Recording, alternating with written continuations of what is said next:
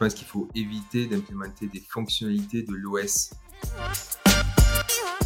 Ce qui est le personal branding. Et donc euh, les développeurs de plus en plus ont tendance euh, à se mettre un petit peu en avant et à se faire connaître.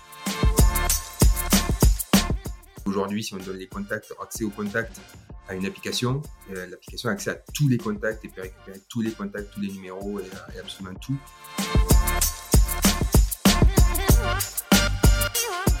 Bonjour à tous, je suis Jérémy Clévy, DG de TechRox. Bienvenue dans ce nouvel épisode de la saison 3 de nos podcasts. Il y a un podcast aujourd'hui qui est consacré à l'environnement mobile et particulièrement à iOS. Et euh, bah, pour ça, je vais accueillir deux spécialistes, Jérôme Alves et Greg Lotelier. Bonjour tous les deux. Salut. Bonjour. Salut. Alors, qui êtes-vous? Présentation express. On commence par euh, Greg et puis après Jérôme. Vas-y Greg. Salut tout le monde. Euh, donc moi c'est Greg euh, Lotelier. Euh, J'étais développeur iOS pendant 10 ans dans des startups à Paris et à New York. Et il y a un peu plus de deux ans de ça, j'ai monté une boîte qui s'appelle Swift Jobs, dans laquelle je fais principalement du recrutement et de la formation pour les développeurs iOS. Euh, accessoirement, je suis aussi un, un champion de l'immersion d'Apple Watch dans la bière. C'est-à-dire? Ah bah c'est montrer que l'Apple Watch elle résiste aussi bien à l'eau qu'à la bière. D'accord, ok. Donc tu, tu, ruines toutes tes Apple Watch en les mettant. Exa exactement, ça, bien. Ça, ça, plaît beaucoup.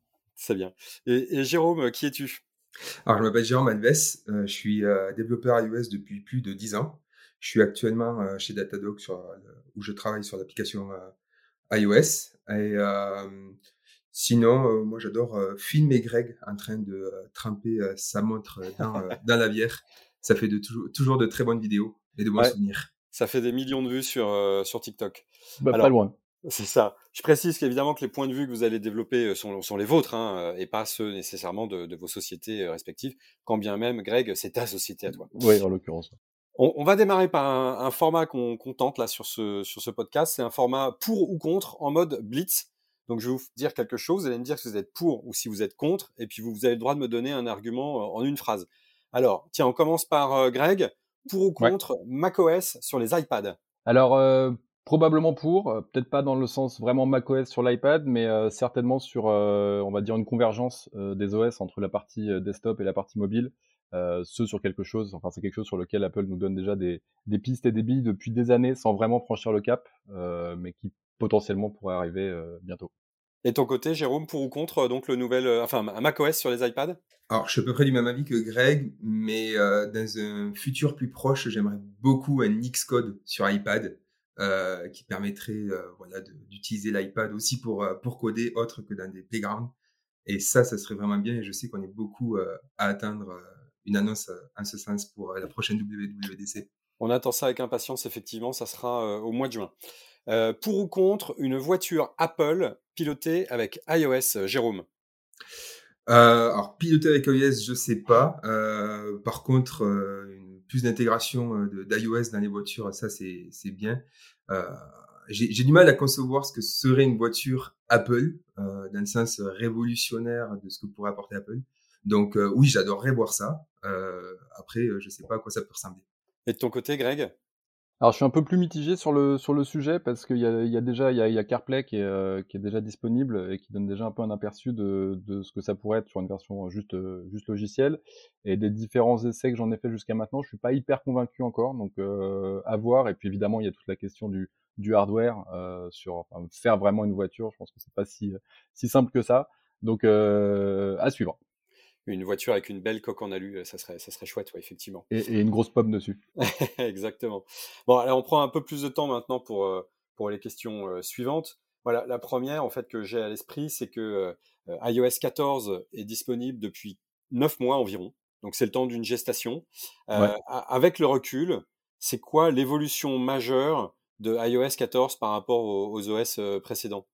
Alors il y a un gros, euh, il y avait un gros, il y a un gros move qui a été fait, euh, un gros travail qui a été fait au niveau du, Springboard euh, en iOS 14. Donc le Springboard sur sur iOS, c'est vraiment le l'écran de base une fois qu'on a déverrouillé le téléphone, là où on retrouve toutes nos applications.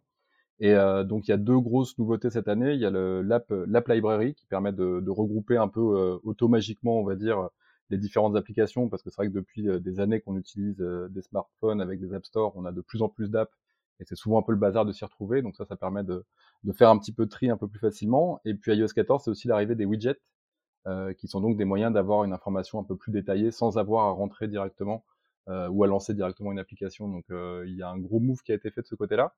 Et puis iOS 14, c'est une, version un peu particulière d'iOS aussi parce qu'il y, y a une version intermédiaire qui, a été réalisée très récemment, qui est iOS 14.5, avec un, un, très gros parti pris d'Apple sur ce qui s'appelle l'App Tracking Transparency, et qui est en fait euh, une techno qui oblige les développeurs d'applications à indiquer à leurs utilisateurs comment euh, leurs données vont être partagées. Donc ça, c'est quelque chose qui fait pas mal de bruit dans l'écosystème euh, depuis, euh, depuis quelques semaines. Ouais, et on, on, ne peut pas dire Mark Zuckerberg likes this.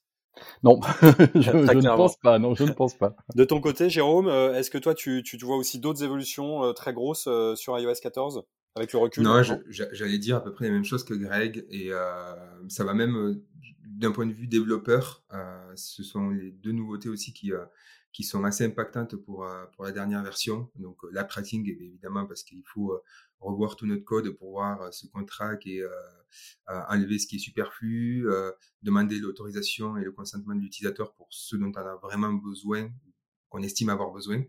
Et pour les widgets, la grosse nouveauté, c'est aussi que c'est la première API Apple qui est SwiftUI euh, only. Euh, donc, on est obligé de passer par SwiftUI pour développer des widgets.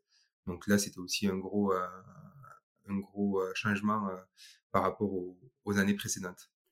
Pour tout ce qui est data privacy, Jérôme, toi, tu as, tu as dû passer, et toi ou tes équipes, beaucoup de temps à, recoder. Ça, a pris combien de temps, justement, par rapport à la version 14.5 alors, euh, pour euh, Datadog, on n'a rien eu à faire puisqu'en fait, on n'utilise pas de données à usage marketing ou, euh, ce genre de choses. C'est euh, des analytics euh, purement fonctionnels et en plus de ça, elles sont stockées sur Datadog qui est donc du coup la même société. Donc, il n'y a, pas, eu de, soucis particuliers à, faire, à gérer de ce côté-là. Et, de ton côté, euh, Greg, euh, soit euh, toi tes, ou tes clients ou les développeurs avec qui tu travailles, ça, leur a coûté cher en tant homme cette version intermédiaire? Oui, oui, oui, c'est quelque chose qui, est, enfin, qui devait être préparé un peu en amont, qui a un peu pris les gens par surprise aussi, hein, parce que y a, j'ai eu des échos de, de, de, boîtes qui s'y étaient peu ou pas préparées, parce qu'en plus souvent ce genre de sujet-là, c'est des sujets qui sont un peu transverses entre les parties marketing et technique, parce que euh, c'est plutôt côté marketing qu'on va décider euh, les, services qu'on utilise qui ont besoin de faire du tracking ou pas, et donc faire un peu le, le, le tri dans ce qu'on va essayer de garder ou pas. Et c'est vrai que ouais, j'ai pu assister dans, dans, dans, quelques cas où la communication n'avait pas été super claire entre le, le market et la tech, et où du coup il y avait des petits euh, des petits euh, pieds qui s'étaient pris dans le tapis, on va dire, à, à, la release justement de, de, cette nouvelle version. Donc euh, ça, ça, fait partie des sujets sur lesquels il faut être euh, assez carré, pour lesquels il faut qu'il y ait une bonne communication, non pas uniquement au niveau de la tech, parce qu'en soi techniquement c'est pas c'est pas très compliqué à, à, mettre en place, mais c'est plus une, une, réflexion globale, on va dire, sur l'application et sur ce qu'elle va faire, et aussi avec beaucoup évidemment d'impact sur tout ce qui est les dépendances, c'est-à-dire tous les toutes les librairies tierces qui sont très utilisées dans le monde du mobile pour différentes formes d'analytics, de tracking, etc. Euh, il faut savoir, il faut être au courant de ce que font ces, ces, ces librairies-là, parce qu'après, indirectement, euh, c'est ce que va faire notre application aussi, qui va être impactée par euh, ces décisions-là. Donc euh, voilà, c'est quelque chose sur lequel il fallait être, il fallait être assez attentif. Et bon, j'ai l'impression que c'est pas un drame non plus, mais il y a eu des petits, des, des petits accros au lancement, on va dire. Euh, alors ça, c'est pour iOS 14. Maintenant, on, a, on attend avec impatience, on l'a dit tout à l'heure, iOS 15, donc normalement disponible en juin. À quoi peut-on s'attendre? Alors pour le moment, il y a assez peu de, euh, il y a assez peu de leaks, euh, à vrai dire. C'est, c'est, il y en a même très peu. Euh, ce qu'on sait à peu près, c'est que si on suit un peu le, le, le cycle de release habituel d'Apple, c'est qu'on devrait commencer à avoir des versions bêta qui seraient disponibles généralement en, en, parallèle de la WWDC, donc la, la Worldwide Developer Conference, la conférence annuelle d'Apple qui se tient au mois de juin. Donc on pourra commencer à ce moment-là à mettre les mains directement dessus. Et puis pendant cette semaine de conférence, on va aussi avoir des, des explications un peu plus détaillées sur, sur ce que va apporter cette nouvelle version. Euh, généralement, la version est disponible euh, en même temps que les nouveaux iPhones. Euh, ça, c'est plutôt à la rentrée, autour du mois de septembre, octobre, dans ces eaux-là. Donc du coup, iOS 15 va être dispo pour avec l'iPhone 13 normalement courant septembre. Et euh, dans les quelques les quelques éléments qu'on a pu qu'on a pu, pu, voir, on a vu éventuellement qu'il y aura peut-être un euh, certains iPhones qui seraient plus supportés. je pense je pense en particulier au 6. Donc les 6, 6S, le premier iPhone SE, qui sera probablement plus plus supporté pour cette version-là, donc qui démarrait sur les iPhone 7.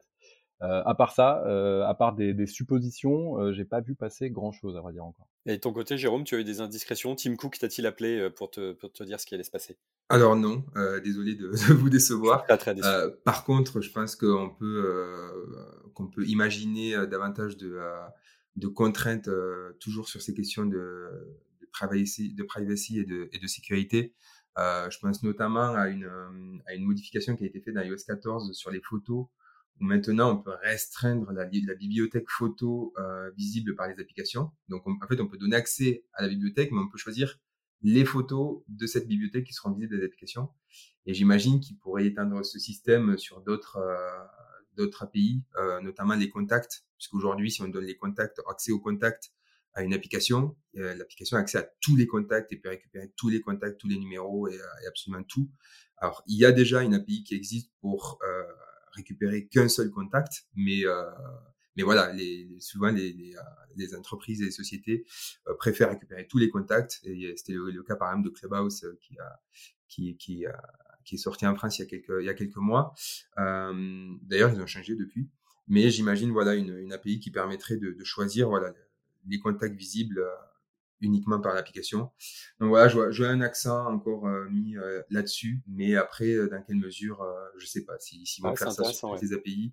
Mais j'imagine qu'ils vont encore pousser là-dessus, puisque c'est clairement devenu un de leurs argument marketing euh, numéro un. Et il n'y a pas eu une, euh, une release depuis iOS 10, je pense, où il n'y a pas eu des grosses nouveautés euh, sur, le, sur la question de la privacy.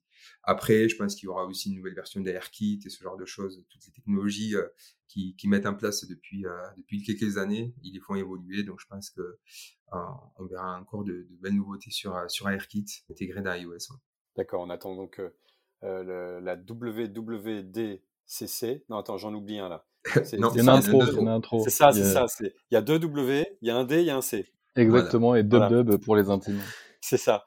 Euh, donc, euh, ça sera le 3 juin si ma mémoire est bonne. Euh, non, du 7, du 7 au 11. Mais c'est exactement ce que j'ai dit. tout à fait. tout à fait. Euh, et d'ailleurs, je me permets de dire que justement cette fonctionnalité de choix de, de bout de librairie de, de photos, c'est totalement incompréhensible pour l'utilisateur. Franchement, c'est du coup on sait pas on sait pas retourner en arrière, finalement rechoisir d'autres photos. C'est pas très très bien fait. Euh, il va falloir qu'il s'améliore, je pense là-dessus. Alors je pense que c'est aussi en partie de la façon dont c'est implémenté par les euh, par les applications. Euh, ouais. J'ai vu des applications très bien euh, implémentées euh, de façon assez euh, assez élégante. Et en fait, c'est surtout que les certaines applications poussent, rendent, en fait, c'est un peu du dark pattern. ils, ils rendent l'expérience volontairement un peu désagréable pour qu'on finisse par être lassé et ouais. donner accès à toute la. Oui, c'est bon, allez, dire oui, ok, et ok. Je, ouais. je, pense parce qu'il y a, y a d'autres applications où en fait, quand euh, quand l'accès est restreint, euh, du coup, ils font le ils, ils, ils font un fallback sur l'API qui permet de récupérer une photo à la fois. Ouais. Et du coup, ça c'est très euh, c'est très pratique. À chaque fois, ça ouvre la photo, ça demande aucune permission.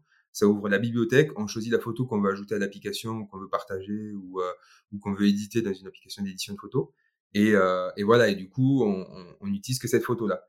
Mais euh, non, euh, par exemple, c'est le cas d'un Slack. D'un Slack, à chaque fois, il redemande l'accès. Est-ce que vous voulez rajouter des ouais, photos c'est ça, ouais. ça Donc toi, c'est alors qu'il pourrait très bien juste, euh, ben voilà, l'accès il est restreint. Ok, très bien. Ce que je vais faire, c'est que je vais juste proposer un picker qui permet de, de sélectionner une photo à partager et, euh, et c'est tout. Quoi. Donc mmh. techniquement, c'est possible, mais j'ai l'impression que c'est un peu soit ils savent pas faire, soit c'est du dark pattern pour. euh, tu veux dire que c'est raté exprès en fait? Je, je vais accuser personne, mais euh, je pense que je pense qu'on peut faire mieux euh, si, euh, si on a okay. envie de faire mieux. Alors bah tiens justement, euh, Jérôme, toi en tant que professionnel du téléphone, mais aussi ut utilisateur, parce que tu es, les deux à la fois, c'est quoi ton app préférée et puis surtout pourquoi tu, tu adores cette app? Alors moi, une app que j'adore, c'est tout simplement euh, Tweetbot, euh, donc l'application euh, Twitter euh, de la société Tabbots euh, que j'utilise depuis. en fait, j'ai regardé, c'est un peu l'application la, la, plus vieille que j'utilise encore quotidiennement. donc voilà, elle est, elle est belle, elle est élégante, elle, elle fonctionne bien, elle est performante.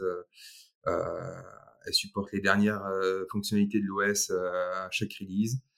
c'est une super application. Et le, piqueur, et le piqueur et le piqueur de photos ah. est bien implémenté. D'accord, bah je, je, regarderai avec euh, grand plaisir. Ouais. Et ton côté, Greg, euh, c'est quoi ton app euh, préférée alors, je ne sais pas si j'ai une app préférée en particulier. Ah, si, t'es obligé. Es obligé ah, une. Ah, bah, ouais. y a, alors, il y, y, en a une peut-être sur laquelle je voudrais revenir en particulier, puis je pense que c'est tout à fait d'actualité et vous allez voir pour, pourquoi. Euh, c'est l'application Tous Anti-Covid. Euh, parce qu'évidemment on, on, est en plein dedans hein, encore, hein, même si on espère bientôt pouvoir euh, pouvoir s'en sortir. Mais j'avoue que j'ai été assez euh, assez déçu, assez perturbé de l'accueil que l'application a, a, a, reçu à sa première sortie. avec un espèce de d'acharnement et déferlement médiatique sur sur son fonctionnement et en particulier sur des problématiques de de, de soi-disant non-respect de la, de la privacy. Et euh, alors évidemment, le, le, respect de la vie privée, c'est quelque chose de très important, mais manipuler ces arguments-là à tort et à travers pour monter ou démonter euh, des, des, projets comme ça, je trouve ça assez, assez dommageable. Euh, D'autant qu'en partie, cette application-là est développée par une, une petite boîte française qui fait ça, qui fait ça très bien. Donc voilà, je, je profiterai de cette question-là plutôt pour leur apporter mon support plutôt que, que voilà, en tant que réponse. Quoi. Alors moi, il y a un truc justement, comment est-ce qu'on gère la, la temporalité Apple, c'est-à-dire en fait le rythme des mises à jour par rapport à votre roadmap à vous. C'est quoi les astuces pour, pour, pour bien fonctionner? Ah bah ça, je pense que c'est quelque chose qui est, qui est inscrit dans, dans l'ADN des, des, développeurs iOS, hein, parce que on a, on a, on a cette temporalité qui est très très marquée dans, dans cet écosystème et qui est dont, dont le chef d'orchestre, on va dire que c'est cette fameuse WWDC du mois de juin, qui est un peu la grande messe d'Apple pendant laquelle on va avoir toutes les annonces qui vont être faites et où on va nous expliquer un petit peu toutes les nouveautés qui vont, qui vont arriver. Et donc, on est, on est habitué quand on, quand on développe dans, cette, dans, cet, dans cet écosystème à avoir cette période qui court du mois de juin au mois de septembre, qui correspond à l'arrivée des premières bêtas. Alors, à la fois évidemment des, des nouveaux OS, hein, donc euh, d'iOS, de macOS, etc., mais aussi euh, à l'arrivée en septembre des nouveaux devices. Et donc, c'est vraiment toute une période qui, pour nous, est, est très marquée sur euh, des, enfin, sur une, il y a une attention particulière qui est, qui est, qui est portée à ce moment-là, euh, à la fois évidemment pour assurer la continuité de ce qu'on faisait dans l'application et pour que tout se passe bien avec euh, les nouvelles versions d'OS, les nouveaux devices, etc. Et puis aussi pour commencer évidemment à réfléchir euh, aux, aux, possibilités que, que toutes ces nouveautés apportent. Donc, euh, donc on, on, a cette temporalité qui est très marquée et qui en fait, euh, même les gens qui bossent dans le produit autour de euh, des, des, applications iOS sont, sont, aussi très calés sur sur ce rythme-là. Et, et, donc du coup, je, je pense que après, après quelques années d'exercice dans le dans l'écosystème, tous les développeurs et tous les gens qui bossent de près ou de loin avec cet écosystème-là ont, cette, ont ce rythme en, en, eux et donc du coup les réflexions sont généralement quand même pas mal articulées autour de autour de ces dates clés pour nous. Ouais, c'est complètement ça en fait. Euh, après, dans les, tu, tu, demandais des petites astuces ou, euh, ou des, petites contraintes. Moi, je pense qu'il faut euh, quelques, allez, deux, trois mois avant la, la WWDC, euh, je pense qu'il faut éviter d'implémenter des fonctionnalités de l'OS. Euh, donc, par exemple, supporter certains, certains types de, de, fonctionnalités du système en lui-même. parce que c'est sujet à, à changement ou, à, ou à évolution ou à, ou à remplacement. Euh, donc, par exemple, c'était le cas des widgets l'an dernier. Euh, l'ancien système de widgets a complètement été remplacé par le nouveau système de widgets. Donc, euh, si on avait commencé le développement de, widgets avec l'ancien mode au mois de mai, euh, forcément, au mois de juin, c'est devenu obsolète. Donc, c'est pas très intéressant. Donc, je pense que quelques mois avant la WWC, pas six mois non plus, mais deux, trois mois avant, faut, faut ralentir un peu sur le, rythme des fonctionnalités OS. Et après, c'est ce que Greg disait, euh, une fois que la WWDC est là, on a accès au bêta euh, et on peut se mettre à jour sur une nouvelle technologie pour supporter euh, la release finale au mois de septembre et les nouveaux devices.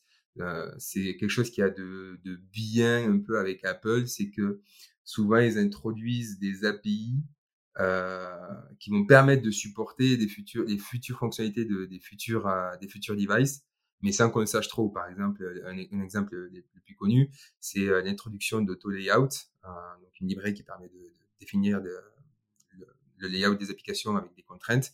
Ça a été introduit euh, à la WWC juste avant euh, l'introduction des iPhone 6, il me semble, euh, qui avaient du coup l'écran l'écran plus grand. Euh, donc c'était, euh, ça permettait d'avoir de la flexibilité dans le layout juste avant que le device en question sorte. Et je pense que c'est ce qui se passe aujourd'hui avec AirKit, sauf que là, ils préparent le, le, le terrain longtemps à l'avance, où ça fait 2-3 euh, ans qu'ils nous sortent AirKit sur iPhone, mais à mon avis, c'est pour préparer un, un appareil dédié à la, à la réalité augmentée. Mmh. Quelque chose qui se pose sur le nez avec des branches qui pourraient se mettre sur les oreilles, par exemple? Et, et avec deux vitres? Peut-être devant, devant peut-être. pour, euh... peut-être. ouais. ça, ça, ça pourrait être pas mal du tout. et beaucoup d'accessoires dont, euh, dont des accessoires Hermès évidemment parce que sinon c'est pas drôle. Et oui mais il faut savoir penser marge quand tu fais un business. Alors tiens tu, tu parlais Jérôme de nouvelles euh, technologies. Il y en a une entre guillemets nouvelle hein, qui est euh, Swift UI euh, utilisée donc là exclusivement euh, pour les widgets. Qu'est-ce que ça apporte? C'est quoi le changement en fait avec avec cet outil? Alors, le, changement que ça apporte, c'est euh, donc SwiftUI, pour ceux qui ne savent pas, c'est une façon de définir des interfaces de façon déclarative. Donc en gros, plutôt que, que plutôt que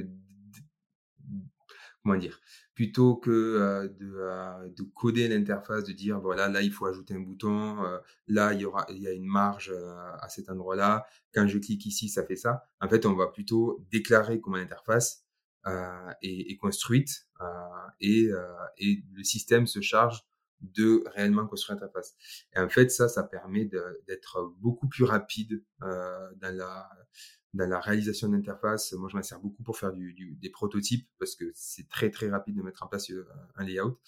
Pour le moment, c'est encore un peu limité dans tout ce qui est personnalisation. Donc dès qu'on sort, dès qu'on veut faire quelque chose euh, qui n'est pas euh, tel que prévu par Apple, euh, ce que fait Apple dans ses propres applications, euh, la plupart du temps, ça devient un peu compliqué. A les, points de, customisation sont assez faibles pour, l'instant, mais euh, on peut quand même faire des choses, euh, des choses assez, assez poussées. Les widgets sont, un exemple, mais on peut déjà faire. Il y a déjà des applications complètes qui sont entièrement SwiftUI, et, euh, et moi je trouve que ça, ça, ça rend le, développement beaucoup plus, beaucoup plus rapide.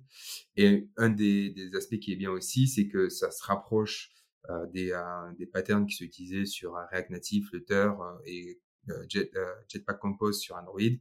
Du coup, c'est toute une nouvelle génération de, de framework UI qui fonctionne un peu de la même façon et du coup, ça, ça permet un peu de, de, de passer d'un système à l'autre un peu plus facilement qu'auparavant. Intéressant. Greg, tu as quelque chose à ajouter par rapport à ça? Ouais, ouais, ouais, bah, c'est un sujet qui est vraiment, qui est vraiment passionnant et qui est. On rappelle que ta boîte s'appelle Swift hein, déjà. Ouais, bah oui, oui, oui. Et puis alors, accessoire, j'organise accessoirement des formations en SwiftUI, donc c'est évidemment un sujet que je suis de très près parce que il y a, beaucoup il y a beaucoup d'implications dans ce dans, dans ce sujet-là. Euh, ce que disait Jérôme à l'instant sur le fait que ça se rapproche de d'autres manières de bosser, euh, d'autres écosystèmes tech, c'est quelque chose qui est vraiment central et crucial hein, parce que euh, il y a toujours une, barrière à l'entrée du dev euh, mobile natif, en particulier côté iOS, parce que les UIKit qu'on utilisait, enfin qu'on utilise encore jusqu'à maintenant, et un mode de fonctionnement qui est quand même assez différent, qui était, c'était un, framework qui était basé sur l'objectif C aussi, donc sur un langage qui était plus ancien aussi. Donc du coup, la barrière à l'entrée était plus grande. Euh, là où maintenant SwiftUI, qui est lui basé sur le langage Swift euh, qu'Apple a, a release en 2014, euh, permet de, de, d'onboarder plus facilement euh, des nouveaux développeurs. Et on sait, on sait très bien aujourd'hui que les développeurs sur une plateforme c'est clairement une force parce que ce qui fait qu'on achète des devices c'est les applications qu'il y a dessus. Et pour avoir des applications il faut des développeurs. Donc si on permet de donner des outils qui à la fois euh, facilitent le développement comme le disait Jérôme ça va plus vite effectivement de, de, de développer en SwiftUI qu'on l'équivalent de ce qu'on faisait avant en, en UIKit mais si en plus ça permet de s'ouvrir à une population plus large, euh, il y a des vrais enjeux qui sont, qui sont très forts là-dessus. Après, en termes de timing, il y a aussi un truc qui est assez intéressant euh, qu'on est en train de vivre là par rapport, euh, par rapport à ça. Euh, on évoquait tout à l'heure la WWDC, la fameuse DubDub, et donc l'arrivée prochaine d'iOS 15 qui devrait être courant septembre, enfin à peu près à ce niveau-là. Et ce que ça va, ce que ce qu'iOS 15 va changer là-dedans aussi, c'est que SwiftUI, c'est une technologie qui n'est disponible qu'à partir d'iOS 13. Et il existe beaucoup d'applications de sociétés qui ont des, qui ont des applications qui généralement euh, assurent de la rétrocompatibilité, souvent de deux versions. Donc euh, là, on en iOS 14 en ce moment. Euh, beaucoup d'applications continuent à faire du support d'iOS 13 et d'iOS 12. Donc pour eux, c'était pas possible jusqu'à maintenant de, enfin pour, pour eux aujourd'hui, c'est pas possible de faire du SwiftUI. À partir de septembre, arrivée d'iOS 15, toutes ces boîtes-là vont pouvoir drop le support d'iOS 12 et donc supporter iOS 13 minimum sur lequel SwiftUI arrive. Donc là, on va, avoir un afflux, euh, ça commence déjà, hein, c'est-à-dire que euh, SwiftUI a été annoncé euh, à la DubDub de 2019, donc il y a toujours un peu cette première année où c'est vraiment les, les 13 early stage adopteurs qui se mettent dessus et, et qui testent et qui se prennent un peu les premières les premières limitations qui essuient un peu les plâtres. il y a eu des belles évolutions de SwiftUI à l'été dernier, donc à la DubDub de l'année dernière. Et là, on va arriver un petit peu à la dub de la, de, de la maturité. Donc le, le, framework commence à être utilisé, commence à être stable, enfin vraiment. Et donc du coup, en plus, avec cette arrivée d'iOS 15 qui va permettre de plus en plus de devs de s'y mettre, euh, c'est vraiment clairement le tournant euh, de l'usage de cette techno. Alors bah, du coup, ça m'amène un petit peu à la, la, dernière question de, de, ce podcast. À l'un et à l'autre, quelles sont vos inspirations pour euh, progresser dans cette euh, branche euh, de l'industrie informatique au sens très large? Alors euh, moi en fait je consulte beaucoup Twitter, euh, donc avec Tweetbot. Euh, je suis beaucoup de développeurs, de développeurs iOS, Apple, donc il y a les, des, très connus comme John Sundell qui, qui, produisent beaucoup de, de contenu très intéressant, ainsi que Paul Hudson qui, qui est à jour de toutes les dernières nouveautés. je suis également beaucoup, évidemment, la, les, la documentation d'Apple, puisque mine de rien, ça reste la, première source d'information quand quelque chose sort de nouveau. Euh, je suis aussi beaucoup friand des vidéos de euh, euh, Objective-C.io euh, qui s'appelle les Swift Talk maintenant. Donc c'est des vidéos euh, sur le développement Swift et dernièrement un peu plus SwiftUI, donc qui sont très bien. Et aussi Pointfreeco, donc pointfree.co, qui pareil c'est des c'est des vidéos un peu plus orientées functional programming où où on apprend énormément de choses sur sur euh, certains patterns. Donc, euh, moi, j'aime beaucoup euh, ces, vidéos-là. Ouais, puis alors c'est clairement des, c'est clairement des super. Bah, je pense que Jérôme a cité vraiment les, les, les, principales, mais ce qui est super dans cet écosystème, c'est qu'il y a beaucoup de, enfin, c'est vraiment un écosystème de passionnés, et du coup, il y a beaucoup de, développeurs qui passent, qui passent quand même pas mal de temps à, partager, euh, vraiment à, creuser euh, le, leur techno, leur framework, etc. et à partager ce qu'ils ont trouvé. Et c'est vrai que ça va aussi avec un, une mouvance un peu plus de fond et qui là pour le coup n'est pas propre à l'iOS, mais plus au monde du développement de manière générale, où on assiste un peu à tout ce qui est le personal branding. Et donc euh, les développeurs de plus en plus ont tendance euh, à se mettre un petit peu en avant et à se faire connaître à travers de la rédaction d'articles, à travers des podcasts, à travers des réseaux sociaux, à travers de, l'événementiel, des talks, etc., etc. Et ça, c'est ça, c'est un, un, mouvement de fond un petit peu qu'on, observe énormément dans l'écosystème iOS et qui est, vraiment, enfin, que moi j'adore parce que c'est, c'est un, un, très très bon moyen à la fois de se tenir évidemment informé de, de, tout ce qui se fait, des best practices, des nouveautés, etc. Mais aussi euh, de connaître et de mieux connaître les gens qui font ce métier-là, parce que euh, c'est, une super techno, mais ce qui est encore mieux, c'est les gens qui bossent là-dessus. C'est ça qui est, hyper intéressant. Donc euh, ouais, ouais, beaucoup de beaucoup de, de développeurs à suivre et, et, beaucoup de gens qui publient beaucoup de contenu, souvent très qualitatif. Et c'est vrai que ça, c'est quelque chose que je recommande beaucoup quand je rencontre des, des développeurs iOS junior ou aspirants développeurs iOS, de leur dire bah, vraiment de, de s'imprégner vraiment de la communauté, de, de, de se renseigner, de, de parler aux gens, de participer aux événements, d'écouter ce qui se passe, de lire. Et, euh, c'est vraiment comme ça, je trouve qu'on qu progresse aussi. Ok, bah c'est une super conclusion, je trouve, pour ce podcast. Euh, restez euh, aware et imprégnez-vous de, la communauté.